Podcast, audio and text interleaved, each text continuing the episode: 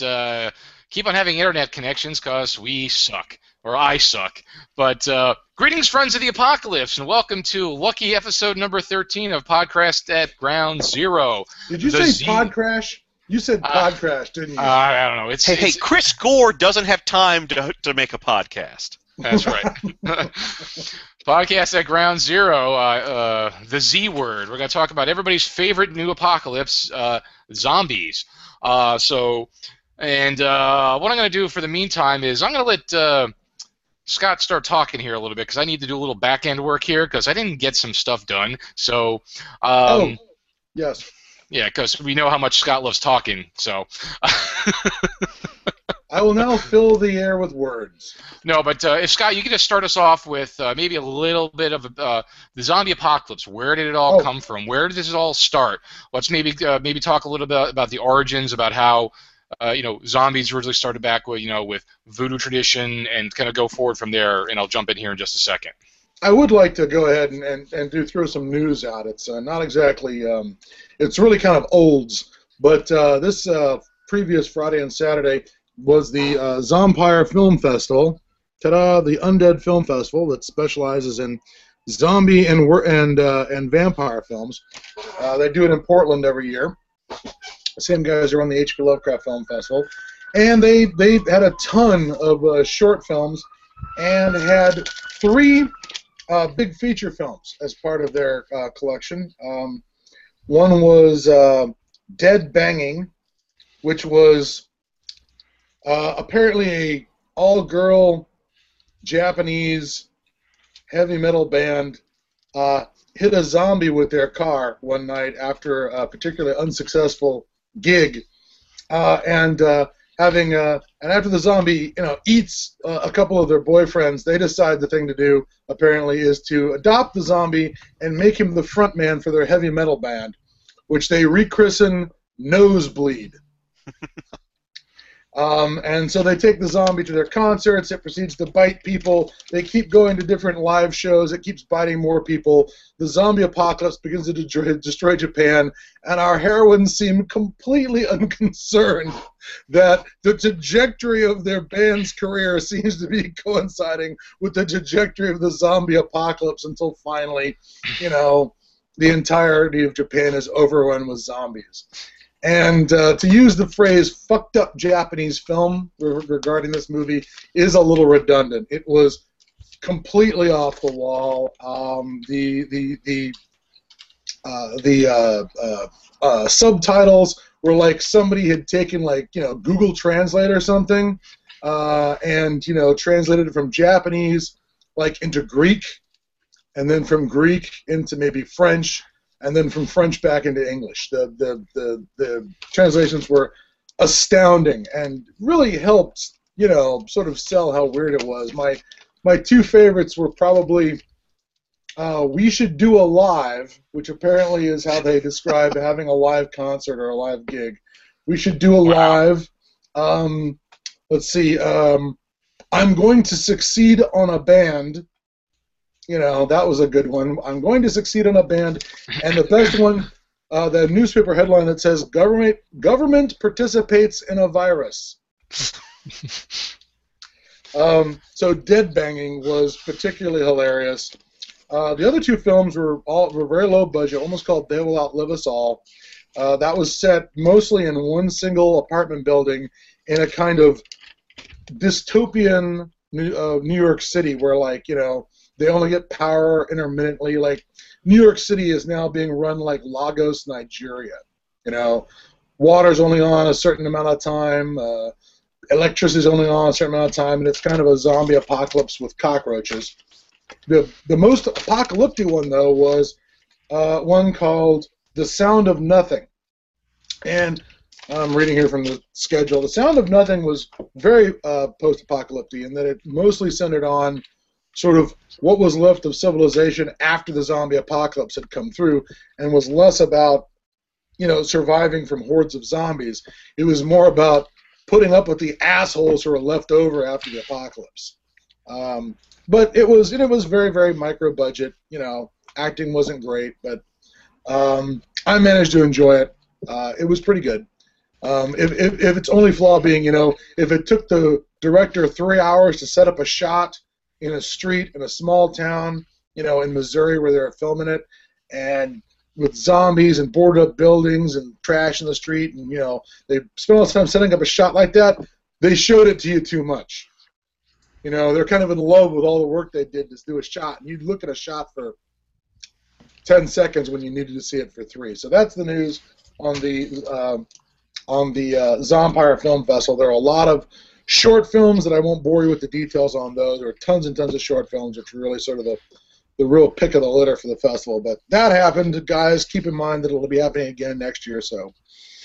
And that and, and what you what you said about the translation thing, Scott, reminded me once. Uh, I watched uh, a Monty Python and a Holy Grail uh, documentary, and they were talking about t- translation, or it was maybe it was not about Monty Python, but they used Monty Python as an example about translation to other languages and how things are lost. They took like a scene from the Holy Grail, translated into like Japanese or Chinese, and then translated it back, and it was what the fuck? It was so like what are they talking about? It was so like not any relation to what was originally said. It was, it was, it was so it was so out there. It was hilarious. It just it reminded me of that.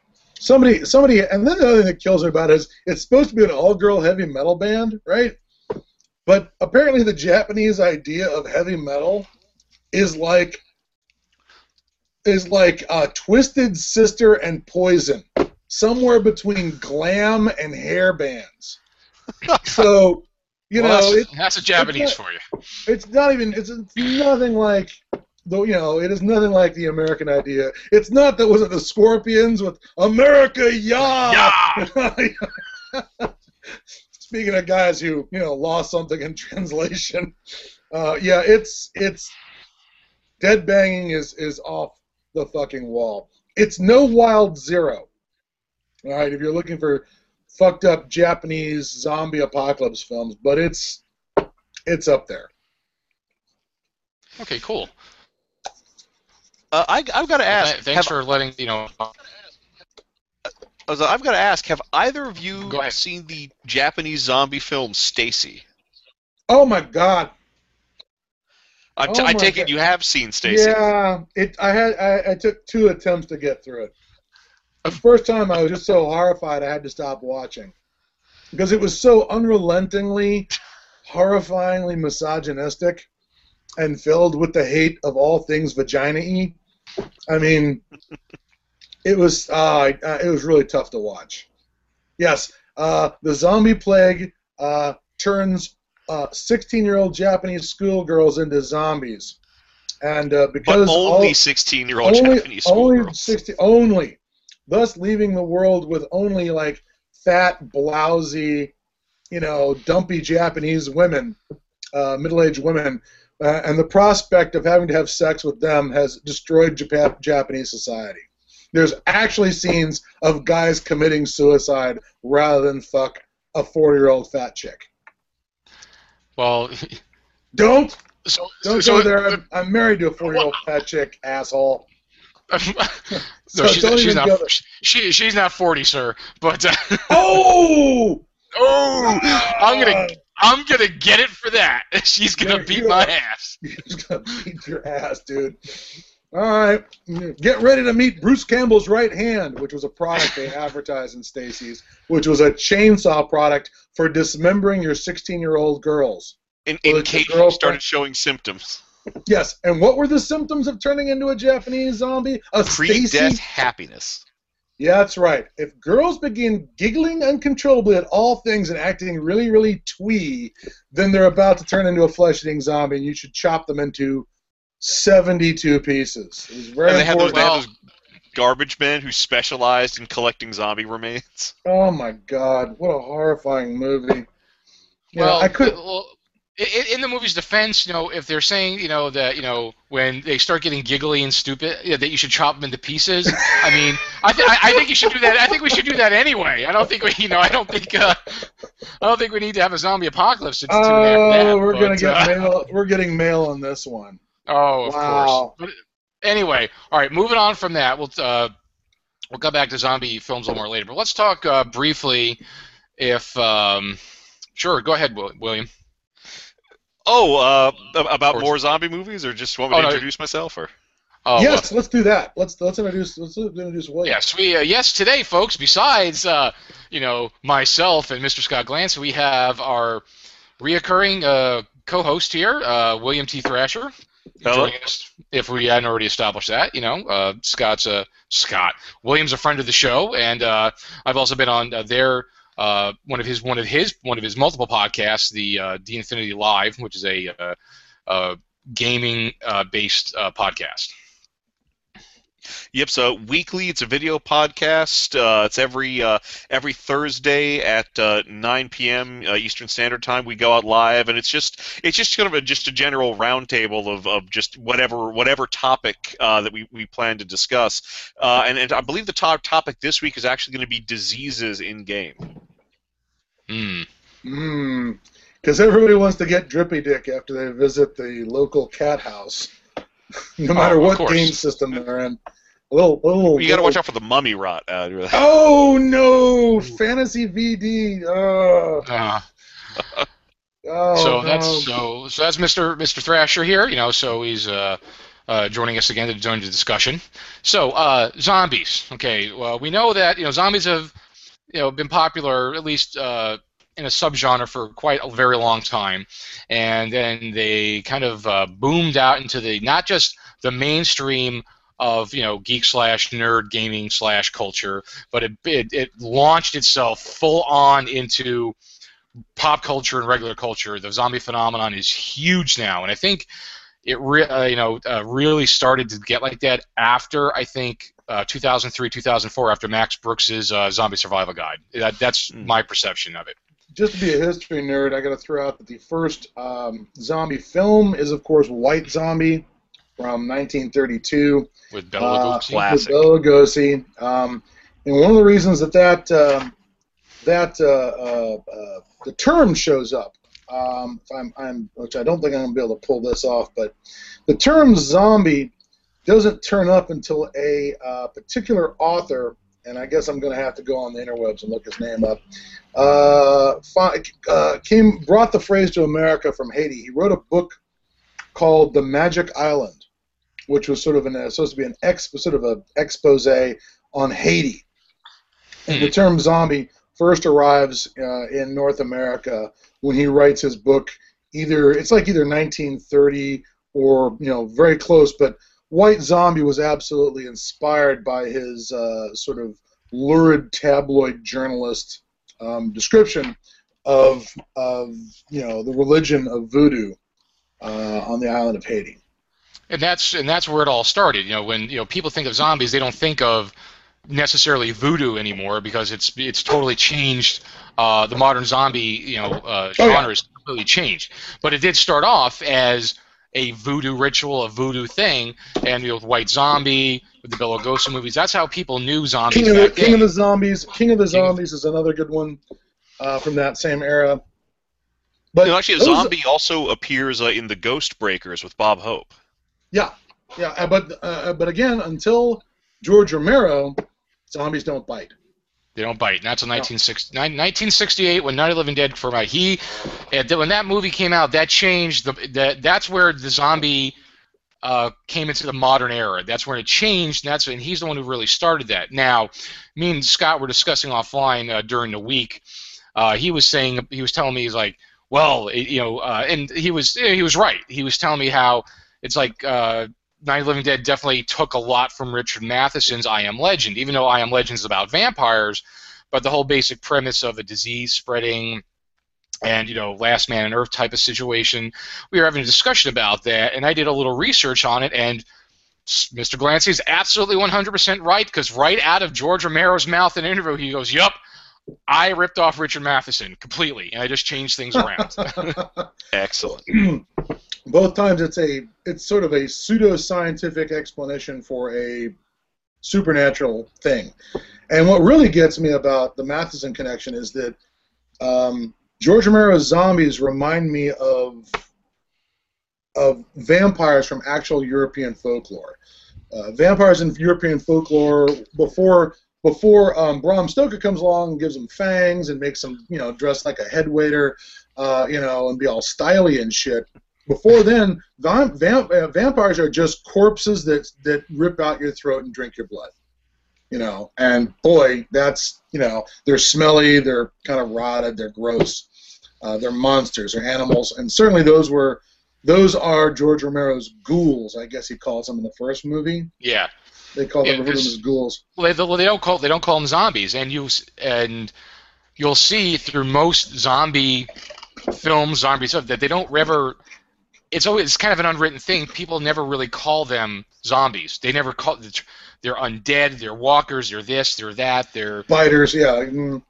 which is is something that I find very very frustrating with a lot of modern anything with zombies is that they all seem to take place in a parallel universe where zombie movies don't exist because thank you. Thank because you. frankly if, if a bunch of dead things are walking down the street trying to eat people we would all call them zombies except for that one jackass who does want to get into a semantic argument about whether or not they're actually zombies based on Yeah. some arbitrary criteria Yeah, we'd be call- sadly, Jared. They'd be calling the Rage zombies from 28 Days Later zombies, and we will not have time to discuss whether they're actually the undead or not. We're just going to have to put them down. Yeah, exactly. well, because like, and then you know, in Shaun of the Dead, you know, uh, you know, Simon Pegg alludes to that when they when uh, Ed goes, and I'm gonna I quoted this in the uh, this week's uh, episode post was, "Are there zombies out there? Don't say that. What? That? What? That? The Z word? Don't say it. Why not? Because it's ridiculous. You know." All right. Well, are there any of them out there though? So you know they they acknowledged how they don't you know call them zombies. So it's it's it's a weird thing how.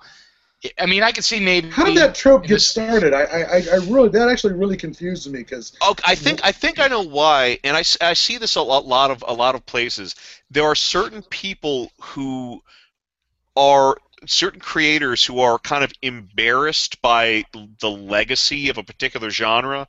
That's why it's very popular to call them survival horror movies and not zombie movies, because somehow they, they think that that shields them from the handful of cheesy movies that drag down the whole genre. But it doesn't. You just create a whole new subset of of pretentious cheesy movies that aren't that good. I, I have no shame calling. You know, I, I don't I don't call uh, uh, uh, The Walking Dead, which actually my girlfriend is downstairs right now getting caught up because new episodes just got posted uh, to, to a legitimate streaming service before anyone asks. Uh, and and you know, I, I don't call it a survival horror show. I call it a zombie show because it's about people dealing with zombies. Yeah, Yep. exactly. and it, It- certainly is. It, when, as far as our apocalypses go, it's uh, it is certainly zombie apocalypse. But let's back up and actually connect zombies to apocalypses. Yeah. Um, so and like I said, uh, like I said, they don't they don't call them zombies, especially in the early days with Romero's films. Uh, you know, Night of the Living Dead, Dawn of the Dead, Day of the Dead. Before it became so mainstream, uh, you know, they didn't call them zombies. You know, because it, it hadn't really, I think, it hadn't permeated the culture yet. So not everybody goes, oh, walking corpse, zombie. You know, that's how we are now. And I think Williams is, is right. How some people are embarrassed by that, they don't want to drag it down. But it also it became some kind of weird unwritten rule that okay, you know, we don't call them zombies, you know, because they're they're not zombies. But some people are breaking through that wall and, and starting to do that now. Which But- which reminds me of something. I have to bring up a film called Revenant.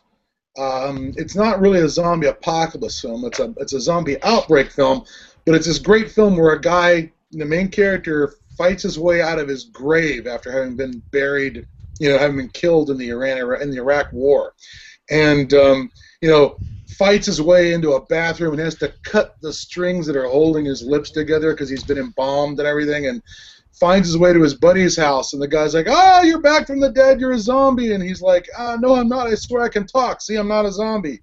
Oh, okay. And you know that's fine. The sun comes up. The guy falls over. Just clunk. Won't move. Why? When he, as soon as the sun's up, he falls over. Uh, he starts to rot. But they find out if he drinks blood, he human blood, he won't rot. Um, anytime the sun comes up, he just falls over. They press crosses to him. They put him in the sunlight. He doesn't burst into flames he's got the characteristics of a zombie and the characteristics of a vampire, but he's not fitting into the Hollywood definitions. He's much closer to the old European ideas of an angry co- corpse ghost, a revenant. And I- actually- I, I like the way you describe them like testing different Yes. like, remedies and wards on them. Th- that's something that, that I that you don't often see is when they when when they people try to figure out exactly what the lore or laws or science or whatnot governing the monster actually is. I think that's really cool. Cap- Captain Kronos, Vampire Hunter, is an old uh, is an old um, uh, Hammer film, and there Yeah. is a part where they go, "Well, we don't know what kind of vampire it is," so they drive a stake through its heart. Nope, doesn't work. They try hanging it. They immerse it in water. They keep trying all these different things. They go through all the folklore and, until they finally get on the right one. And it's just hilarious that they acknowledge that there's there's as many breeds of vampire as there are, you know, bullshit explanations or bullshit stories. They're all true. Now, so where did the zombie apocalypse start? Again, I think it started with 1968 with the Romero film. Now, it wasn't a predominant thing, and it wasn't in everybody's mind, but that was the first iteration of it because it was things go, getting broken down, things starting to get out of control. You know, Cer- you know certainly, though, Vincent Price's Last Man on Earth, which is earlier than that, uh, which is based on the math, certainly looks a lot like a zombie apocalypse in retrospect. But yes, Romero flat out brings it as zombies. zombies. Zombies. Although. I'll, although I'll say that that's not really out, outright an apocalypse because the the the only people who really die, at least that we see, are the people in in the cabin, and there's there's some sense afterwards that the world has learned how to deal with with the zombies to some extent. It, you're, right, you're right. It's not a guaranteed apocalypse. You know what it reminds me of? It reminds me of uh, the ending of The Mist, where maybe the world has is getting its act together, but it doesn't matter because our heroes are fucked. The yeah. people you followed, their story did not end well. Yeah, and uh, I was just recently watching the 1990 remake of Night of the Living Dead over the weekend, Nice. Mm-hmm. whi- Yeah. which I'll, I mean, I'm probably going to get slammed for this, but I think I like that more than the original 1968 version. Uh, but but again, it was done lovingly. You know, Savini did it. Romero was involved. A lot of the original people were involved, so it wasn't taken very far, you know, off the beaten tr- track. And uh, it did go a little bit farther than you know what happened in the house. You know what was starting to happen in the outside world a little bit. You know how they were organized, but things were still kind of shitty. And some of those things that were included in, in that were actually supposed to were originally going to be in the original film. Like you know when when they show them hanging from the trees Mm-hmm. and they were shooting them, they were originally going to include that in the, in the first film, but they were like, uh, lynching, 1968. Uh, they did not think it was a good idea to, to Yeah. add that into it. But that was originally supposed to be in the film. Yeah, I, I did not know that, um, and I agree that Savini did a fine job with the the, the second you know, with the remake. There's there's absolutely not a damn thing wrong with it. Uh, Patricia Tallman, mwah, that's always a good thing. Uh, Tony Todd did a great. It was it was it Tony Todd. Yes. Tony Todd did a you know fine job as uh, uh, filling in on that one. There's it, it's pretty good. Um, and the changes that they made to keep the audience guessing, Very even good. be- even better, even better. Now, uh, that being said, now next we brought next is now we see more more of the apocalypse is really more probably with Dawn of the Dead when that came Yeah. out in seven- 78 because things have really it's still it I think it maybe takes place a little bit into it like kind of like it really he really did kind of right where it took off from the night- uh, 1968 film.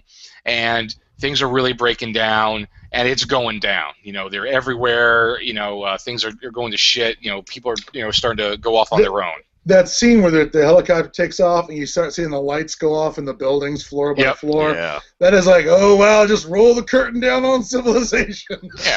That's that was one of the most chilling things to me. Was just seeing the lights going off in the buildings, like, oh, Also, I like to. We're gonna get to the island. What island? Well, any island. that's some, that's assuming that these aren't the kinds of zombies that can swim or walk along the bottom of the water. Well, they- again, be, again, back then it had. I don't think the genre had been fully fledged as of yet. They- I mean, this is still things are still starting to come together with all this, you know. But there's a lot of good stuff in that movie. You really see the breakdown. But there was other things. at- and at certainly, I think he learned. I think he took some lessons from uh, the Crazies. yeah, the crazies. Yeah, some some of the lessons he took from making the Crazies uh, earlier. I guess that's what 72, 73, something like that. Uh, I Um, want to say yeah, 73, I think, 74 maybe. Uh, it's but it's before that whole you know the government responds, things are breaking down. It's not the the the the the the, the, the plan is not working. You know, um, uh, you know that kind of stuff. I certainly took some lessons for that, I think, and applied them to the '78 um, Film. uh, yeah, Absolutely. And now, of course, other people started doing things back then because you mean you had like the Italian films, you know, doing zombies after after that. Uh, But it's after uh, dawn. Uh, the Italian the Italian zombie films are all after dawn of the day. Oh, are they? Okay, they're after dawn. I don't know of a don't know of a single Italian zombie film, whether it's you know Fulci or any of those guys. I don't remember anything coming before uh, Dawn of the Dawn. Dead. Okay. What about uh, my first? Some of my earliest memories of zombies come from one. Uh, children shouldn't play with dead things. Oh yeah. When did when did that come out? Was that like 78, 79 Um, maybe? Well, fortunately, again, if only we had some sort of electronic device where we can look. that I up. know it's you know I- hey you know, I, I'm, I'll take a moment. I'll see if I Uh, can came find out in out. 1973. Wow. children shouldn't play with dead things was 73. Well, Okay. one source I'm finding says 73, another saying 72. So it's it's entirely possible that it was completed in 72, but might not have found distribution until 73. All right. So we Okay, had. well, that'll, well, that'll explain it then because because, Well, we had because biting- I didn't see it. I saw it was. Go ahead. No, we have some lag here. Uh, I was just going to say it's biting zombies. Yeah. It's it's Yeah. a film that actually has. Well, I saw it. Um, well, I saw it on actually. Well, I didn't see it. I tried not to see it. I, I- like I said, it must have been 77, 78 when I saw it. It was on TV. I was at my cousin's house, and they were they go they were playing in every room trying to scare me because I was like you know eight years old. That movie freaked me out. You know, so that was my first exposure to zombies. Was seeing that, and then also I remember it must have been. Uh, it must have been about 77, 78 around Christmas time. I was watching a TV show some local television and they were talking about monsters and they were talking about zombies zombies rise from the grave there was like and they had this crappy illustrations so that was my first exposure to that was that because i didn't see like dawn of the dead until like 83 maybe 84 so i didn't see it you know i wasn't exposed to it proper but That's about then, when I. That's about when I saw it too. yeah so more films have been done um, and then by the time Day of the Dead came out in 1985, which I saw, which you know I would have been 16 at the time. I saw that in the theaters. It was full on by then. You know, I was obsessed with with, with the subject matter. But things that started, you know, more and more started to come out. You know, but again, it still hadn't really, uh, you know, dominated. You know, it Well, was it was there. It was definitely a subgenre. It was totally a subgenre at that point. Still, in the I think we can. I think we can leave aside films like uh, Return of the Living Dead because technically those films, I guess, weren't zombie apocalypses. Um, Well, Re- Return of the Living Dead does end with an apocalyptic s- uh, event, but it's because spoiler alert, skip ahead one minute, uh, because the army drops an atomic bomb on the city of Louisville yeah, Yes. to wipe out the zombies. we have a Yeah. plan for this. It sounds like they. It sounds like they've been expecting the call. I think they have a plan. Yes, yes, they Oh. do.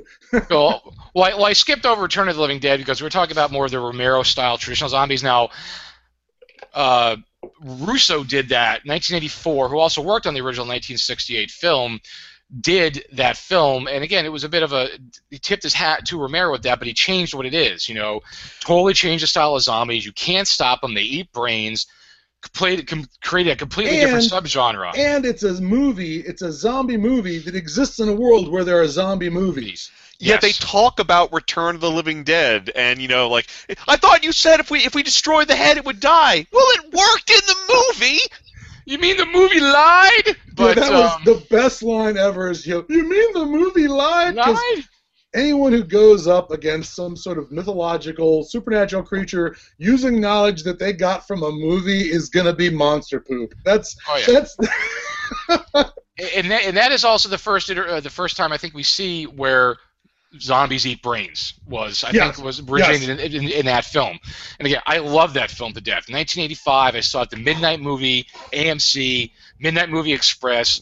Love that movie. All the punk rock, all the music. I was totally again. As Scott always says, Jared was a punk, yeah, punk rocker back then. Loved that freaking movie to death. I watch it all. I, I can't. I love it. I can't talk enough about it. But It, it really I think it actually is my favorite zombie movie. Uh, I I I watch it several times a year. I love going back to it. I love learning about it.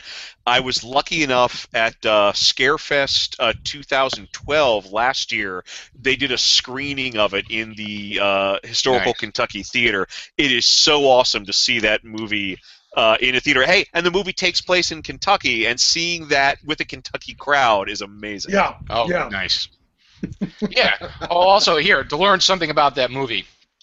Um, okay, you remember? Um, um, oh my God, what's Clu, um? Clu Gulager. No, not Clu. Uh, who played um, the boyfriend? That was uh, the character's Oh. name. That was um, Okay, I know you're talking about the guy. the boyfriend with the red baseball jacket. What the what was Yeah. the character's name? That was um.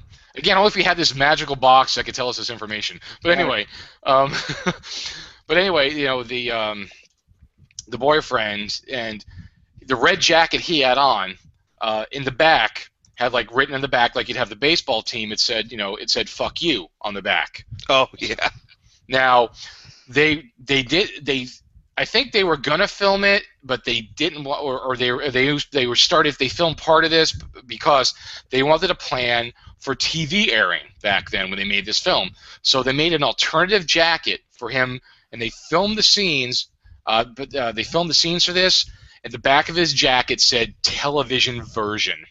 Actually, that that is confirmed. They talk about that on the audio commentary on the DVD. Freddie. They did film that. Freddie, The thank you. character's name was Freddy. Freddie. Yeah.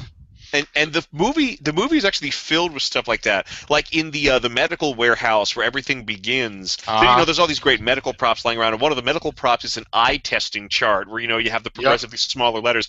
Well, the guy who owns the warehouse is this guy called Bert. They keep referring to. If you actually read the letters, they say Bert is a slave driver. Yep bert is a slave driver, and it goes farther than that. Since Yeah, I I know, Oh yeah, it goes on and on.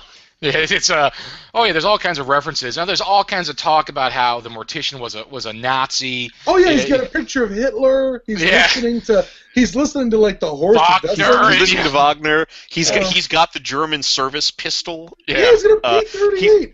He's always talking about putting like he he knows how to well he runs a crematorium but he knows way too much about putting people into ovens yeah. there's Yeah, so it's- much subtext in that film i think it's one Oh, of the yeah. reasons i love it Oh, and he talks in German, like when he when he says something about with the rain, he's like knock something. He says something in German. Oh you yes, know. he does. Yes, uh, and uh, and Don Calfa, who plays that part, does a fucking great Oh, job. he's a, fantastic. he's a Uh, B- actually- B grade actor from Forever, and he he puts in an A plus performance. actually i was i was lucky enough to meet him again at at scarefest uh, 2012 last year uh autographed a photo uh from uh, from the set of that movie he's he's a really awesome guy i bet him actually i met Linnea Quigley too Ah, all right, Oh. Quigley. she's she's real friendly All right, uh, I guess we've lost Clu Gulager. I mean, Clu's got to been gone now. He was he was in films with frickin' Lee Marvin, like The Killers, and he was in you know eight million fucking westerns back in the day. So him and the guy who played Frank, I would be really shocked to hear that they're still uh, around. Uh, that would have been um, who played Frank? Uh, James Karen. You know, He's he might stick around, but um, or some of some of them are. But Return of the Living Dead, that's when we first see the ch- uh, an alternate version of the zombie of the mo- of the modern zombie. wow, so- you're you're right. James Karen is not gone. Yeah. James Karen is still above dirt. So good for James. So, all right. So the zombies, and there was some limited stories written about the stuff. Things didn't really start to really pick up, I don't think, with the whole zombie apocalypse until. Uh, now, mind you, uh, you know, there's still films made. You know, you had, you know, the Dawn of the Dead, you know, or Day of the Dead. You know, they had the 1990 version, and then uh, Okay, another- and I and I just got to throw this in. Fucking Clu Gulager's not dead either. Like, Yeah. IMDb does not list a, a, a death date, so I'm pleased to see that the vast majority of the cast is still sucking stu sucking wind. That's great. Oh, it, but as long as we're as long as we're listing up movies in the run up to the the modern zombie apocalypse craze, uh, let's not forget Redneck Zombies, which was the first Troma film shot entirely on video. oh, Holy nice. crap! Oh, Yeah. jeez, that's okay. That is obscure, but I watched a ton of tr- a ton of Troma back in my college years. There's some amazing gore effects in that movie. Yeah. All right, all right. Redneck Now- zombies Now, it Wi- is. now, William, William, Yeah. have you seen? Uh, since you're a huge fan of uh, Return of the Living Dead, like I am, do you have you seen the uh, the definitive documentary "More Brains: A Return to the Living Dead"? No, no, I haven't. Oh my God, watch it. If you're a biggest fan of it, I own it. It's re- it's a really very good documentary, very thorough. Talks a lot. It's it's it's awesome. Track it down.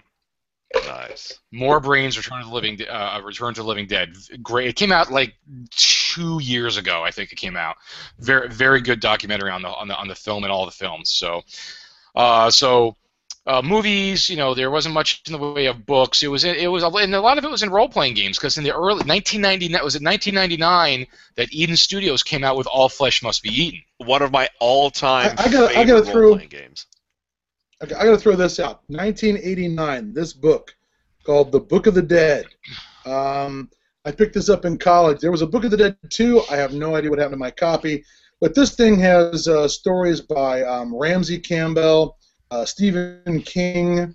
Uh, there are a couple. Les Daniels is another name I recognize. Joe Lansdale. Uh, uh, Robert McCammon, uh, a couple of their you know high-end uh, uh, you know horror writers.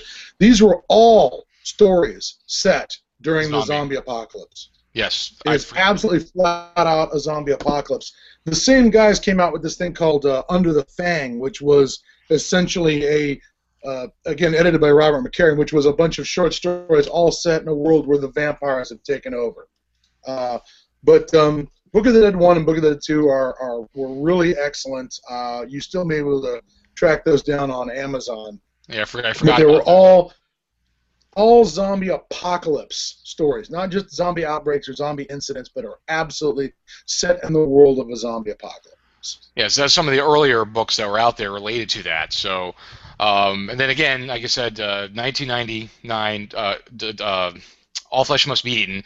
Like William said, one of my favorite games. I love the Unisystem. It's a simple Oh, game system. Now they were they were ahead of the curve with the whole zombie apocalypse thing, making Oh, a absolutely. whole a whole role playing game dedicated to the zombie apocalypse. Nobody had done that yet. You know, now there's you can't you can't swing a cat without hitting a zombie board game, zombie role playing game, computer game, iPad game. I mean, it's everywhere. But they they were the, like one of the first ones to have a dedicated a game ba- uh, related to it. I think you know, except Well, for It's interesting that there is kind of a there is kind of a hole though between the late '80s, um, that I, as far as I can tell, and uh, the early '90s, the, the late late '80s and the late '90s for zombie material. yeah. It, it seems to sink off. I mean, uh, Land of the Dead, uh, Document of the Dead, all those Romero Dead films don't turn up until the 2000s. early 2000s. Um, Although, although let's not forget though, 1992, Dead Alive. That's true. all right, yep, yep, and Yeah, yeah. certainly, Cemetery cer- Man. Cemetery Man. well, I don't know what the year on Cemetery Man is, but I'm I, sure. I think that's 94. Yeah, Cemetery Man in the '90s. That's that was zombies, undead. I love I love. You're right. Cemetery Man is 1994. Um, I, I stand corrected. Uh, Dead I love Alive. love Dead Alive is Man. 90. Dead Alive is 92. So, but it's interesting. That's an Italian film and a New Zealand film, which you know sort of tells me that uh, while it may have slid off of the American audiences, the Japanese are doing zombie films uh, Yeah. during the 90s. Um, you know, I, uh, I I I know that you know Wild Zero is one of them, but Yeah, so- that so- that was 99. But there's also there's a lot of Japanese uh, zombie films, and one of which I would want to point out. I I I'm, I'm gonna fail on the name completely, but I remember a, a zombie film where the zombie apocalypse starts right in the middle of some yakuza hitmen taking this guy out to the woods to kill him in this area they've been dumping body, bodies for decades. Is that And Tokyo then- Zombie? And then suddenly all the zombies rise from the grave and start chasing down the men who killed them. The men who'd taken them out in the Oh. woods and murdered them. That's a different movie. Than, Yeah, uh, have, you, that- Yeah. have you guys seen Tokyo Zombie? No. no. It's uh, it's another Japanese zombie movie. What's really interesting is it's kind of in, in two parts, and the first part is the run up to the zombie apocalypse, and it's about these two like warehouse workers in Japan who are really big fans of like wrestling and tournament martial arts, and there's like this landfill. And just when it, when someone just wants to dump something, they just dump it in the landfill, and it makes this weird chemical concoction. But the yakuza's been dumping bodies there Okay. and a warehouse accident kills one of their coworkers and they're told by their manager we can't have a scandal at our company dispose of the body. So they dump the body and that's like what tips the balance. And so all the chemicals in the landfill make all the dead rise from the landfill and that triggers the zombie apocalypse. But and so uh, and but then the film like jumps forward like 10 years into the future and after the apocalypse and after a new civilization has arisen that de- that can deal with the zombies. And then from that point on, the movie is all about one of those warehouse guys, how he fits into the new civilization that's come to dominate the earth. Nice. It's, Wow. it's really fascinating, and, and it's a comedy. Hmm, very cool. So, so as we've seen, we, uh, we got you know the rest of the world. You know, in the '90s, still talking about zombies. Uh, not so much in America. Started coming back, you know, in the early 2000s. I said the the All Flesh Must Be Eaten came out ahead of the curve, and then again, I think we fast forward to 2003 when Max Brooks' Zombie Survival Guide came out. Now, that came out. That changed. I think that changed the playing field because that's when people really started to ramp things up. But also, Eden Studios put out three volumes of zombie stories. Um, three three collections of zombie books for stories. Um, so the Book of All Flesh, the Book of More Flesh, and the the Book of Final, Final Flesh. Flesh. Yep. Yeah. Uh, by the time I got to the third one, I couldn't finish it because the stories were just getting so. Uh, I, c- I couldn't read them anymore. Formulaic. Yeah, they, they just weren't good. But also, you know what? Where I used to read a lot of actually, um, because you know I'm a hipster and I was into the zombie thing before you know it was cool. So uh, uh, there's a website that's still going on to this day, Homepage of the Dead, dedicated to the Romero uh, zombie films. They had a they have a, they have a forum, and they had a fiction forum section. And I was back in 2000 2001. A lot of people posted a lot of fiction up there uh, self-written fiction, you know, like 13, 14, you know, 13 years ago, before before uh, society vomited out so many stories and movies. A lot of the stuff I read on that forums were pretty good stories, and a lot of them were pretty bad too. Now, I, now one of the things I always remember from one of those stories was um, one of the lines somebody used in one of the stories was, uh, uh, what was it quote? It's like, "You never see the zombie that bites you." was was uh, something that I read in one of those stories, which I thought was pretty cool. Where did So- where did you read that Romero material where Romero wrote some opening chapters for kind of a novel? It He- was he- like the, the yeah. day death died. Uh, the de- you know uh, the the death of death is what it was called. Uh, two chapters came out, and he had a website where he actually posted you could pay for a PDF of it, and he only put out two chapters of it, and it was like a restarting of the whole zombie uh, apocalypse thing. And I think eventually that uh, I, ca- I can't remember all the details now, but that uh, I think Diary of the Dead eventually became that loosely. And um, the original, those two, two original chapters are pretty good. I wish he would have written more. Uh, but this is all before he completely freaking lost it, because he's he should, uh, my opinion, he should not be allowed to make zombie films anymore. He's done. Not after not after um let's see. Document of the Dead was pretty bad. Uh, uh, well, land, uh, you know, land, land, land, uh, you know, land of the Dead was not good. Diary wasn't terrible. It wasn't terrible. It was a, it was a, he was trying to reboot things. But then the one that came out after that one, what was that one? Um, oh yeah, oh, the one set uh, on the the one set on the island, and it Oh my- was oh awful. my god. Um, Uh, the the, the uh, you know what you know I I'm not remembering, but I'm probably can't because I'm. I'm clearly blocking it out, so I never have it to. was um, Again, he's going to IMDb or yeah, Amazon. a- Afternoon of the Living Dead or something like that. I can't yeah, remember. Midsummer's Eve of the Dead, or you know, It was awful. It was so bad. I, uh, but anyway, so that after 2003, when Brooks came out with his book, I think that's what launched everything. Now we're at a Survival. point. survival. Survival of the Dead. Thank you. Now we're at a point where there's a ton of uh, survive. There's a ton of role-playing games based on it. There's movies, so many movies. There's so much, like William said, cheese out there. There's so much of it out there that so much of it's terrible. There's stories and there's books and there's too much to choose from, and it's It, it's really it doesn't help that Romero failed to copyright Night of the Living Dead. yeah. So There's there, no copyright on the original film, so it's been remade a couple of terrible times. Terrible times and there's so many people still doing stuff and there's so much out there and some of it, it just is not good because people are just cranking out because it's popular you know not the same that i've ever done any zombie stuff myself but Mm. um, Well, there, th- actually, there's one other thing you guys are overlooking. In 2002, we got uh, 28 Days Later, and I that's kind of where the this isn't a zombie movie, this is survival horror began. yes yes well i am i'm gonna Ooh. I, i'm gonna ooh, i'm gonna fight you on that will because i agree with that because it is not a zombie film and that's yes that's where But they stole all the zombie tropes. They stole the yes, tropes they, yes, the they, zombie they, they stole the zombie tropes, and you're right. 2002 is where the modern modern zombie really changed because again, my basic definition of a zombie is a person who has died, clinically dead, and returned to life. And 28 days later, they're not dead. So therefore, they're not zombies. They have a lot of zombie traits and aspects, but they're not dead, so they're not zombies. They're So they're the zombies and redneck zombies aren't zombies because a toxic chemical has burned out the neurons in their head. Yeah. If you shoot them in the chest, right in their cardiopulmonary system, and they fall over dead, that wasn't a zombie. That's not a zombie. Th- well, th- you know what? This is my definition. You Yeah. got to be dead, and a lot of people agree with me. Now, so that came out. You know, the 28 Days Later totally set a whole new genre out there. Now, as much as I don't, as So much as I don't, sorry, you first. no, no, go ahead. I was, and then how much longer is it before Zack Snyder spits out the Dawn of the Dead remake, which steals from 28 Days Later certain tropes and plugs them back into the zombie apocalypse?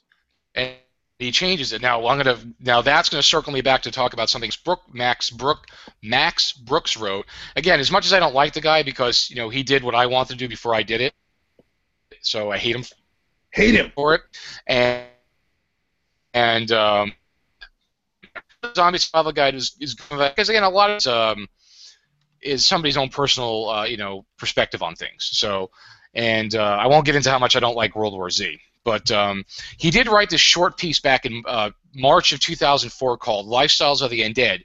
Where he does a little classification of, of zombies. It was called Lifestyles of the Undead. He talks about several types of zombies. There's the orthodox zombie. Okay, the orthodox zombie is the classic trilogy Night of the Living Dead, Dawn of the Dead, Day of the Dead type zombie. Okay, Slow. Then- take, take one in the head. Falls over. Eats that's people. your that's your orthodox. Then there's the reform zombies. Okay, res- reform zombies are uh, uh, as all these uh, uh, brains just not flesh are the goal. While destroy- destroying their brains uh, no, is no longer fatal, they have human speech. So the reform zombies are the Return of the Living Dead style zombies. Dan, Dan O'Bannon's zombie. Dan O'Bannon's zombie. Then you have conservative zombies, okay, which are um, the ghouls inhabiting uh, that is remade. Many argue the Dawn of the Dead remake are conservative zombies, okay, because it's got you know the speed of the uh, you know the speed and action of the reform zombies, but the, it's got all the downfalls of the orthodox zombie. So he does those, you know, and you know they also took a lot from 28 Days Later, the whole modern thing. So those are those are your conservative zombies. So he made a little classifications to kind of define the different types of zombies we have now. You know, people like Romero, they like kind of the orthodox. If you like the, you know, the fast zombies, that's your new reform zombies. Or if you just like, you know, I, you know, the brain zombies, that's more of the, um, the, um, uh, that's reform. The, you know, the conservative zombies are the, are the more the news. I would, I would, uh, I would point out that the type of zombie you get, whether you get a running zombie or a slow zombie, depends a lot on um, whatever hidden political message is hiding in your zombie film. well, that's um, true. Uh, the slow zombies are there to show that people are shitty and won't work together, and the house can be on fire, and they'd rather have an argument about, you know, what color the drapes should have been while the house burns down around them. Yep. You know, um, it's the it's sort of the floodwaters are rising, and they can't work together to stack up the levee, which they could do if they could stop bickering for five seconds and do their fucking jobs. No relationship to any current events that we could possibly be talking No, about. no, no, nothing at all. Nothing at all. Yeah. Um, meanwhile, uh, the fast zombie is the tsunami zombie, which is, uh, you know, no matter how well the nanny state is working, and no matter how people cooperate and work together, uh, that that sprinting zombie is like a tsunami coming. You know, uh, no amount of organization is going to fix the giant tidal wave that's about to roll over you, and it's going to be here in minutes. You know, you have you have minutes to prepare for the arrival, not hours or days or a, any kind of a slow burn. Um, uh, that's that, that that zombie is a uh, sort of the, the fast zombies to me almost how do I put it um, almost ex- gi- give give uh, uh, human civilization an excuse for falling in the face of the zombie onslaught because holy fuck, trying to get a headshot on something running and jigging and jugging like it's a like it's a a, a marathon runner that sucks. Yeah. that really sucks. Well, well that actually tou touches on something that uh, they, they it, it's often discussed on uh, the uh, uh, the Flophouse podcast, and that's that there's a real trend in, in horror movies now to just reduce any monster to a fast zombie. For instance, Hansel and Gretel witch hunters. They're just the witches are just fast zombies. Um, Mm. A- Abraham Lincoln uh, Vampire Hunter. A lot of those vampires just fast zombies. Huh. Just, let's just make it ugly and just make it ugly and eat people and run, and then we're done. That's your monster. I- that, that, that's that's a good that's a good point. You know. I, have Uh, I had not noticed that yet. Yeah. So you you, you know you mentioned I said uh, the fast zombies like the Dawn of the Dead remake. I was I went into that Dubious. wanting to hate it because how Mhm. how dare they how dare they try to remake that classic film? The film only had uh, similarity in name and it was in a mall. That's it. You know, and it, it- and I think if you took away the name, that movie stands strong on its own as a zombie film. I love that film. I think it's a fantastic film. Yeah, I agree completely. And again, it sucked all of the fun out of the zombie apocalypse. Oh, I mean, it wasn't fun. It- you know, there's when no I there's, watched there's, there's no surviving that. It's like what the fuck, you know? uh, when I did when I watched Dawn of the Dead for the first time in like '83 or '84, you know, my I, I could survive that. yeah, I'm gonna be fine. This is gonna be great. You know, um, everything's free. Uh, you know, uh, you just shoot everything in the head. It's gonna be great. No big deal. Survive the zombie apocalypse. Be the king of the new world. It's gonna be awesome. You know, I, I was convinced the zombie apocalypse would be awesome, but seeing those running zombies, yeah, that just that's it stopped being fun. And, Now, it's, it, and it started being scary again, where one single zombie was a threat.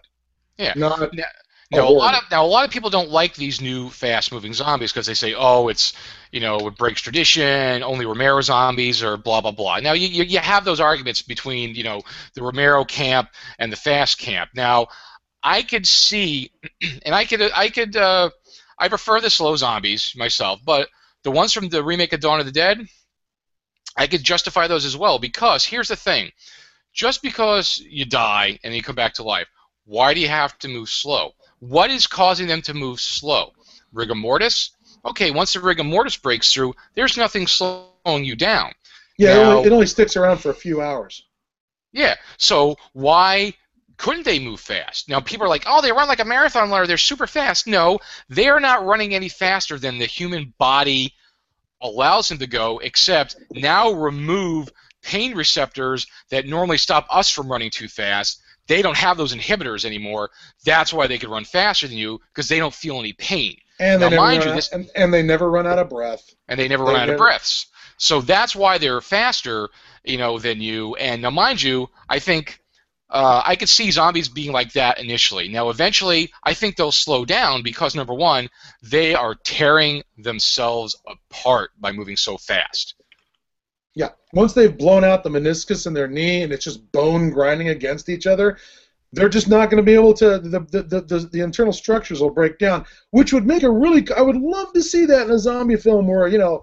Uh, uh, the outbreak, you know, first few days the zombies are zipping around at full speed, and then they're limping, and then you know they're they're they're dragging a leg because they've they've all the the tendons have come loose. Sure, the muscles might be flopping around, but what if the tendons have just snapped off from where they're connected in the leg? Now it's crawling. Now it's limping. You know, uh, Yeah. that would be a spectac- That would be a really cool thing to have in a zombie film. Yes, because I could see both. I could see both. I, I could have those worlds can exist together and coexist and be happy. I think because I think one is a natural progression of the other. So Yeah. now that all being said, you know, uh, yes, it, the zombies are very popular. Walking Dead, the comic, you know, the movies, ev- everything is it's very it's very popular. Yes, The Walking Dead, Scott's showing up there.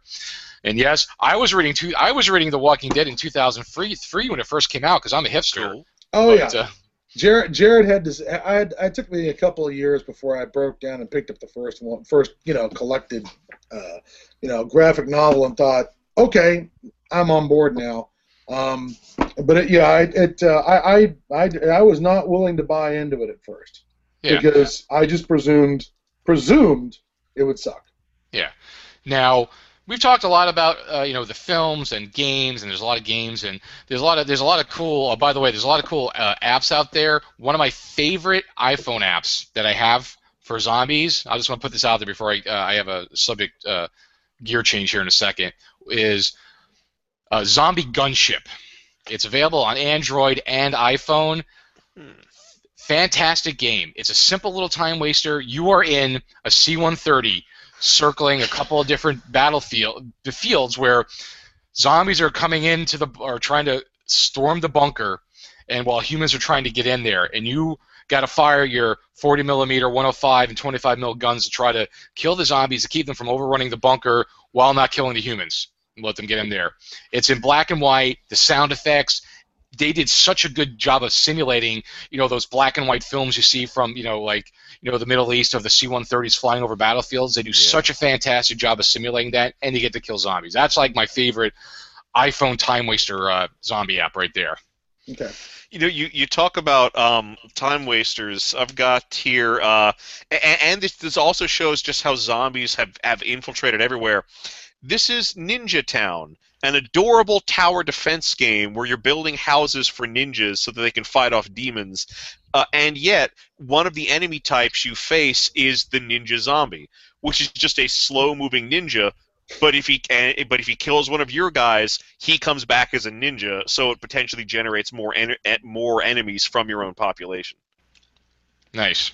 Yeah, it's it's everywhere. Plants vs Zombie. I mean, it is everywhere in our culture. Now, And, uh, and the two polar opposite games I would point out are sort of uh, Left 4 Dead, which is Okay. just one tactical situation after another. You're just fighting your way out of one fight after another uh, in, in in Left 4 Dead, a game that works really, really, really well as a multiplayer game. I, I, Oh, I'm yeah. really, really happy with that way that game works.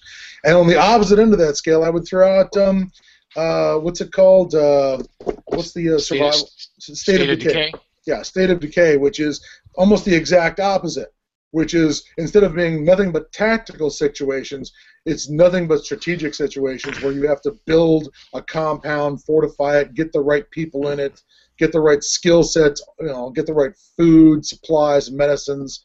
Uh, it's like the op. It's it's, it's like the a mirror image of of uh, of Left 4 Dead. Both very good games. Oh yeah, me and me and Scott used to play Left 4 Dead all the time. When the, the first ver- one came out, two came out, we used to play that all, all the time. Great great game. I, I've really enjoyed Left 4 Dead. I love being able to play the zombies in the multiplayer. Oh, uh, I'll- yeah. I'll- Though if I if I can air and it's a it's a game series that I've loved. If I can air my one grievance, I really feel like Left 4 Dead was just the beta version of Left 4 Dead 2, and Yes. they tricked us into buying that game twice. Yeah. Yes, Yes. I, I agree completely. I think Hitler was right. Uh, there is a there is a Hitler rant where someone animated, you know, that one scene from the movie Downfall where Hitler is just like, you know, Oh yeah. screaming at his generals. Well, they did that for Left 4 Dead, where he's like, "Ah, good, my friends will be online tomorrow, and we will play the new, you know, DLC for Left 4 Dead." And they have to, and the generals have to tell him, "Well, my my Führer, Valve has announced that there will be no more support for Left 4 Dead. It will only be for Left 4 Dead 2." And he has this rant where that's the exact quote. What was I doing for the last eight months? Playing the goddamn beta? You know, how can they do this to me? And I'm like, Yeah. I, I think. Well, the I- I Führer- think- I think- I the think so- Führer I has think a point. I think somebody also did that with uh, Miley uh, Cyrus too, with the Hit- the Hitler rant. But anyway, but um, you almost, Scott almost had a spit take, everybody. Wow. But, uh, Wow. Yeah, it, it's so Um, funny that so, so often Hitler seems to have a point. Wow. It's like he does. Yeah. Appar- wouldn't, Apparently, normally, apparently, wouldn't normally say that, but hmm, the translation seems to come out. At, yeah, I think he's got a Well- point about this. Well, just remember, even even a busted clock is right twice a day. that is true. Yeah. Valve Yeah. shouldn't treat its customers like this. Damn you, Valve. Now, what I wanted to talk about, because uh, we don't really got a whole lot of time left, and we should have talked about this more, but that's okay, is, like I said, it's permeated the culture, it's everywhere. What, what's, why is everybody so fascinated with the zombies and the zombie apocalypse? Is it, you know, survival? Is it you know, to, you know, is it just because it's the cool thing to do? Is it because people are obsessed with survival? What has made it so popular? Why is everybody into it? You know, why are the, why are there uh, government uh, uh, practice you know uh, scenarios for zombie survival now, and why is Yeah, they- every they've prepper literally they've literally run war games. war uh, games? You know, on Every how to- prepper- yeah. so, uh, preppers, you know, survival preppers are now like, oh, look, it's a zombie apocalypse. So, yay, see, we're, we're, we're, we're, we're not crazy. We're trying to survive the zombie apocalypse, which isn't going to really happen. So we're, we're not crazy. So, what? Why do you think it's become so uh, popular? Why, what is it? How, why is it such a part of our culture now? I, I honestly don't know why it's become popular, but I think it's like I think it's like the same thing where like every 15 years vampires get really popular, and and I just think that for for whatever reason, zombies reached enough of a level of cultural saturation where they're now part of the popular monster cycle. You know, for you know, every, every like every ten years, a whole bunch of haunting movies come out at this, like within like the same two-year period, and we're kind of going through one- one of those. And I suspect it's going to be the same way with found footage movies before too long. Just like Yeah. every few years, found footage movies are going to come back, and there's going to be absolutely no reason for it. It's just that you know, for, for whatever reason, you know, what one studio is putting something together, and all the stu- other studios think that they must be, they must know what's going to be next. So they all 'Cause make, clearly start we don't. making those things. Because And- clearly, and- us over here in Studio A have no idea what the next big thing is. But the fact that Studio B is spending a dollar on something must mean they have the inside track, or they wouldn't be spending the money. So we have to get into that parade fast. Well, it creates like a really quick acting, self fulfilling prophecy that really quickly leads to market oversaturation. Then the whole thing collapses. And then that's when they heroically announce, well, this genre's dead and is never coming back, even though it was never dead. They just made five shitty movies in a row in that Yeah, genre. and like- refuse like- to admit they made shit. Movies. Like Well- pirate, like pirate movies, westerns, they all, you know, they all die and they're never coming back as a genre. Well, but like to to point to Williams said about the cycle, the thing is, yes, vampires have had that cycle. Haunting movies have had the cycle. Zombies have never had that. I don't think I've ever really had that cycle. You know, at least in American popular culture. You know. I don't know. Um, you know, they, they, they there was a there was an upsurge in the '80s, uh, a fairly good sized one, but but not like, like it is this. now. It never broke through. It is clearly broken through now. Um, it's clearly broken through, and that you know they're using zombies in freaking car commercials now. Okay, Yeah. there's zombie apocalypses to sell cars. Um, so I think you know it, it's it's utterly and completely broken through. Uh, Oh yeah, it's you know- it's now. So then that leads to my next question then, um, because besides again, so like I said, you know, it's like is people's obsessed with survival is you know because you know I've been a fan of survival all you know again the apocalypse you know since the 80s with you know nuclear survival. It's um, because what what I think my fascination with it became was when the Cold War ended, when the wall fell, when the Russians went away, when we didn't have an enemy, we didn't have a survival situation anymore. We, did, we weren't going to have World War III. I wasn't going to be the I wasn't going to be John Thomas Rourke, the survivalist. I wasn't going to be, you know, I wasn't going. To Dawn. But but Jared, I would point out that you know a lot of the survival stuff, the survivalist uh, literature, uh, literature, stories, genre, a lot of that in the you know 70s and 80s was wrapped up in the idea that it's not the Russians that are going to kind of come over here and take your shit; it's your neighbors. That your fellow Americans are going to be the problem after the after Yeah. the apocalypse, after the breakdown, and um, certainly the zombie genre holds on to that idea. Yes. This sort of fetishizing that it's you against all your neighbors and they're all bad people. Except the cool thing about the zombie, the guilt-free thing about the zombie apocalypse is that now all of your neighbors who you hated anyways and kind of wanted to shoot in the head anyhow. Um, suddenly they're all flesh-eating, mindless, monstrous ghouls. They're not just people trying to steal your food so they can put a spoonful of dog food in their kid's mouth. You know, they're not people with any kind of uh, you know, human motivations. Now you can totally dehumanize your neighbors and shoot them in the head and feel good about it. And frankly, there was a lot of that shit going on in some of the creepier, you know, aspects of, uh, you know, survivalist literature, you know, and survivalist material. Dad, you shot the zombie Flanders. Yes. He was a zombie. exactly. Thank you. Marty, Thank- not you too. No, I'm not a zombie, but hey, when in Rome. Thank you for that, William. So I think that, and, and, and Scott's right. You know, uh, like I said, when the Cold War went away and survival, zombies kind of took that place for me because it's like, well, I'm not, I don't, I don't have my nuclear apocalypse anymore, but the zombie thing would work. It's still an apocalypse. I still get to be the warrior of the wasteland. You know, uh, you know. So it kind of just I replaced I replaced one disaster with another. Personally. Also, the thing about being a zombie prepper is, and I've seen plenty of people do this. Oh my god. Um, the idea that um, uh, they're not taking it seriously. There's a level of of humor involved with people who are, uh, you know, doing this where the humor lets them off the hook for what they're doing. Like, yeah. um, you know, They're, what they're kind not, of they're, person? they're, they're not they're not the crazy person anymore. Oh know? yeah, exactly. Ha ha ha! This is just a lark. I'm just having a good time. I'm not really planning for the end because because I'm planning for an end that can't possibly happen.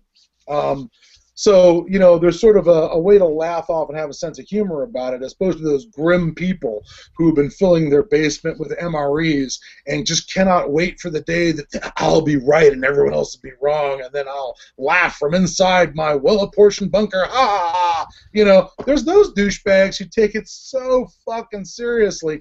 The people who are doing the zombie preparation, you know, have managed to to work some, I don't know, humanizing humor into it, I suppose. Uh, but at the same time, if you're prepared for a zombie apocalypse, you're going to be prepared for just about any disaster you came to you care to name. And I, and I think a lot of organizations, like government organizations, have they've been actually been using that to try to get people just to prepare anyway for natural disasters because they're like, well, people like zombies, people like this thing. Maybe if we throw that into it, it'll get them to do something like stock That's- up water and food. They're using they're that's definitely Yeah. behind the FEMA stuff, where they they because it's it, it's funny, it's amusing, it sucks people in, and oh my God, now suddenly they actually have water for three days in their house. You know, and they, they prepare they're prepared when something happens. So there is some positive aspect. So it's not about all the crazy guy down the street, you know. Yeah. But um, yeah, speaking of that, doing crazy things to justify, I'll throw this in there. I didn't bring it downstairs. I forgot to. I forgot to bring my zombie stick down. Oh. Yeah, my zombie stick is. Uh, if anybody's familiar with uh, what's called a fish, F-I-S-H, a fish bat, it is a about an 18-inch bat, either made out of wood or aluminum, that people use in deep sea fishing when they pull fish on board and they like knock the fish in the head. Oh yeah, yeah.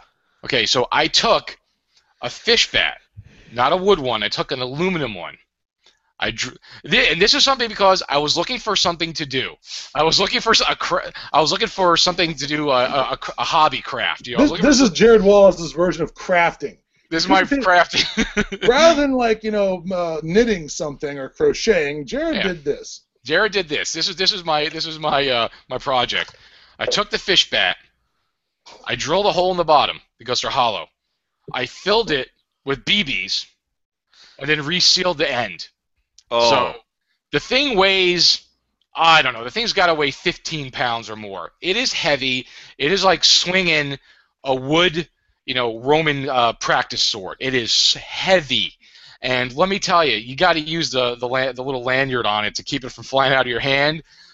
This thing, I guarantee you, will break. Will be, it'll, it'll it'll cave your head open no, without any issue. I think if it hits you in the arm, it'll break your arm. It, this this actually sits next to my bed, so if anybody breaks into the house, watch out. You know, I'm not I'm not even getting the guns. I'm just gonna hit you with this because you're not gonna get up after after after I, this. and I too have my own personal zombie weapon that was given to me as a gift by a friend of mine who was a metal worker, who uh, built essentially uh, uh, uh, took a, a railroad spike and hammered it out until it was extra long and pointy, and essentially made like a World War One trench spike.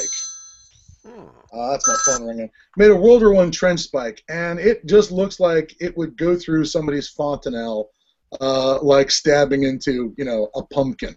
Um, it's really amusing. Oh, now, Um, now, what I wanted to do with these two things was one of these years I wanted to get out to the Zompire, and I wanted me and Scott to go on stage, and I want to get a, and I want to get I want to get a hog's head, and I want to demonstrate the letha- the lethality of these items on a hog's head. if we can get one of the eyes to shoot out of its socket into the Oh. audience, if there's a Gallagher splash zone, we win. All right. yeah. So I'm uh, gonna point out that the the Clinton Street Theater would would probably hate that, but not as much as the cast of Rocky Horror because when they showed the zombie films, we cleaned everything up there and left. Showing at midnight after the Zompire Film Festival, they were showing Ro- the Rocky Horror Picture Show, and they had a full cast that was going to come in up on the stage. And the idea of Riff Raff or Columbia stepping in some wet spot left by your fucking hogshead, slipping and breaking the leg, that's that is revenge. That is revenge for being in the theater in 1984 trying to watch Peter and Roger kill zombies, and next door, through the wall of the theater, I gotta put up with these fucking guys in fishnets singing "I'm a sweet transvestite, from transsexual Transylvania," and just you know, you know, transvestizing all over my goddamn zombie apocalypse. That's the revenge I want. I want them to slip and fall in the hog, the hog brains we leave on the stage. So, so you mentioned you mentioned having like Gallagher smashing zombie heads. Uh, it- this is an actual thing. Copyright me. But there, there was there was actually back back in college, a friend of mine and I, we had actually worked out an outline for a movie where the zombie apocalypse happens in Vegas, and it's all about pr- a group of prop comics. And they're the survivors the movie follows. So there's like a Gallagher type guy with a giant hammer. There's this carrot Oh. top type oh, guy. Oh, Uh, But they, they were all there was one who was like a like a comedic stage magician, but they were Oh. all just really hacky prop based comedians and they were the ones who you were seeing survive and they were trying to use their stagecraft to deal with zombies and crazy survivors. That's that's fantastic, by the way. uh, so, that's yes, that's awesome. Thank you. That is So- awesome. all right. So last question, and we're gonna call it, guys, because we uh, we're running running along as usual. Is the zombie genre okay? Is it oversaturated and has it jumped the shark at this point? William? Um, I'm not going to say it's it's jumped the shark because j- jumping the shark requires a bit more a narrow focus. I, I don't think an entire genre can jump the shark. I think only individual works within a genre can jump the shark. However, I do I do think it is oversaturated. There's more zombie stuff out there than I care to follow. Uh, there's there's so much of it out there that it's getting harder and harder to distinguish between the really good stuff and the absolute crap before you get into it. Uh, and you know, like we mentioned earlier, where every monster now is so often just getting reduced to into a fast zombie. It's it's it's sort of become sort of a, a lazy shorthand. Well, we don't know what else they're going to fight in this movie or in this game. Well, what the hell? We'll just make it a zombie. Uh, I'll agree with uh, William that you can't. The genre cannot. A, genre cannot jump the shark. Why Uh, not? it can. It can only. It can only because jumping the shark is about an individual. Uh, is about an individual story. Stories jump the shark. Um, they are set in genres, sure, uh, but a story jumps the shark where they fucked up the story in some way. They've made changes to the setup of the story that uh, have altered the uh, structure of that storyline uh, to the point where it's never going to be as good as it was. Um, you know, again, uh, I, I just don't, you know, we can all think the individual series like the X Files or Star Trek or, um, uh, you know, again, Happy, Days, the original one, um, where it has jumped the shark. And you can make arguments of whether, they're, say, The Walking Dead has jumped the shark. Uh, or you know Buffy or whatever long time series shows because they you know Supernatural's another good one that I would argue has jumped the shark. In fact, they had an episode called Jump the Shark, which oddly enough was not the point where they jumped the shark. But the point is, is that uh, a genre can't, but a genre can certainly oversaturate. Uh, and certainly, Pride and Prejudice with zombies uh, shows me that it's. There was a time when there was so little material out there, Jared. We picked it all up. Oh yeah. In the 80s, we picked we up everyone. everything. We, we watched every shitty Fulci zombie film because we didn't know when the next one was going to happen. Um, you know, but now there's more. Again, there's more stuff than I can digest. Um, Or and so care to get- or, or care to digest. Like William said, there's so much out there you can't tell. Is this going to be awful or is this going to be decent? You don't you don't know anymore.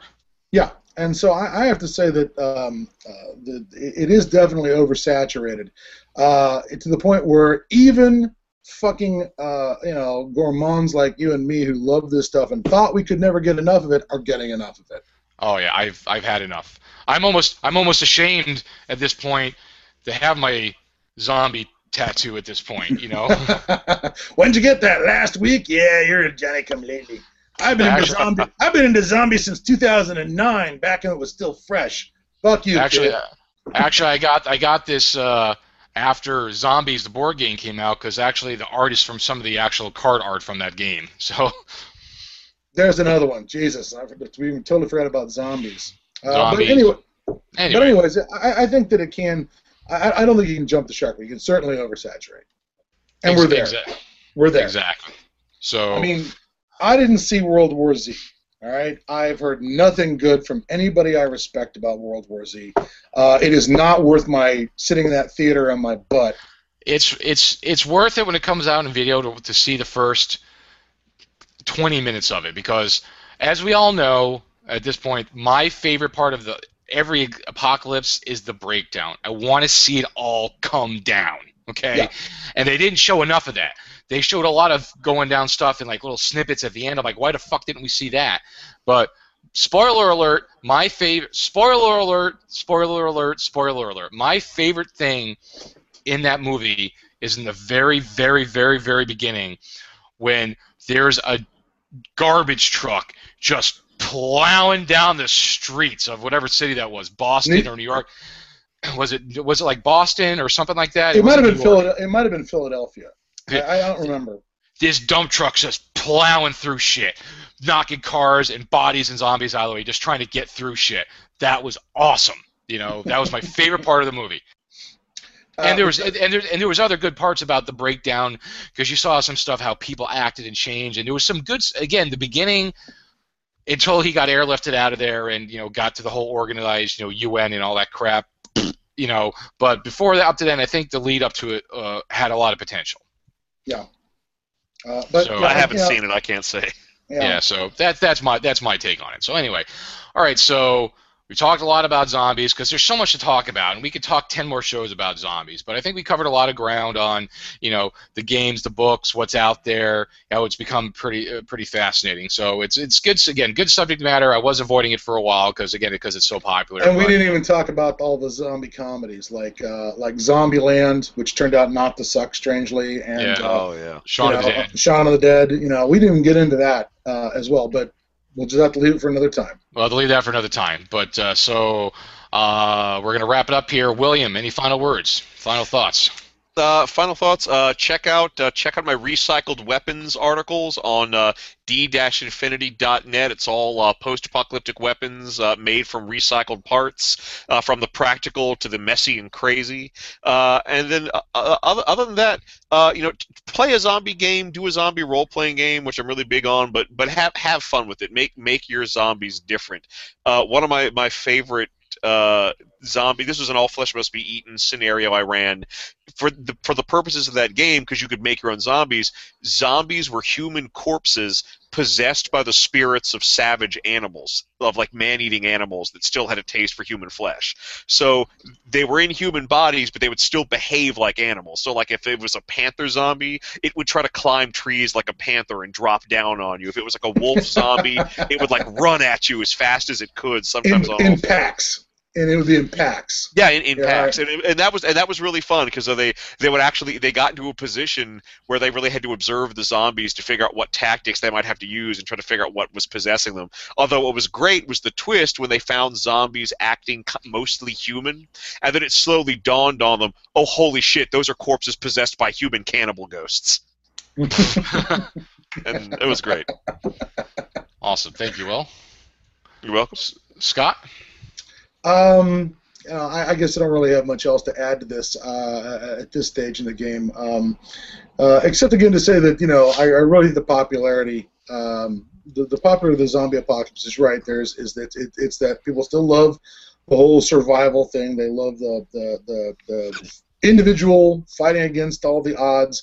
Uh, and uh, instead of having to, you know, the, the wild west of the American myth, but instead of, you know, Indians, uh, you know, whose land we stole and who we herded into, you know, uh, stinking, uh, you know, reservations and things. Instead of having those as the opposition, our opposition is now zombies, who again are guilt-free oppos- opposition. You never have to feel, you're not least supposed to ever have to feel sorry for killing a zombie. Uh, although sometimes people even still do. The, the perhaps the most guilt-free would possibly be Nazi zombies where you know, and under no circumstances do you have to feel bad about killing a Nazi zombie. Oh no! Why, why would you ever? There's a and there's a there's a lot of those too. A lot of Yeah. uh, Re- uh, Red uh, Dead Snow was the Norwegian film that came out recently, and Shockwaves was the very first one uh, that I can think of as far as Nazi zombies. oh yeah, shock shockwaves with uh, uh, Peter Peter Cushing was in that. Yep. Yep. I remember I remember seeing that f- film in the '80s. You know, uh, you know, again submerged zombies walking out of the water. You know. Oh yeah, Uh, and I got to tell you that that film, uh, I, I'll give them credit. It's a really low budget movie. It's got pacing problems, but the sequences where the zombies walk out of the surf, you know, uh, that got me. Uh, as a kid, I remember being really creeped out, and it still looks pretty good. In fact, there's a little teaser at the beginning of the movie, which describes, you know, in the final days of World War II, you know, uh, certain SS experiments took place and that little blurb at the beginning, which you know uh, uh, about you know these SS soldiers brought to the front and released, you know, and would attack their own troops and sometimes attack the Russians, and you know that little blurb at the beginning of the film, and you can find that I think on YouTube somewhere, is was was so chilling and really made such an impression on me.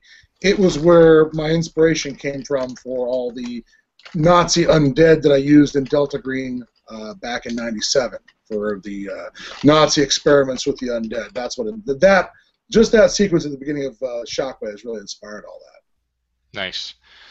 All right, my final word. Uh, again, I don't got much to add today. Like I said, I could go on about how much I love the f- genre, this and that, but uh, I'll just leave us on the words of uh, one of the newer uh, zombie games out there called Outbreak Undead.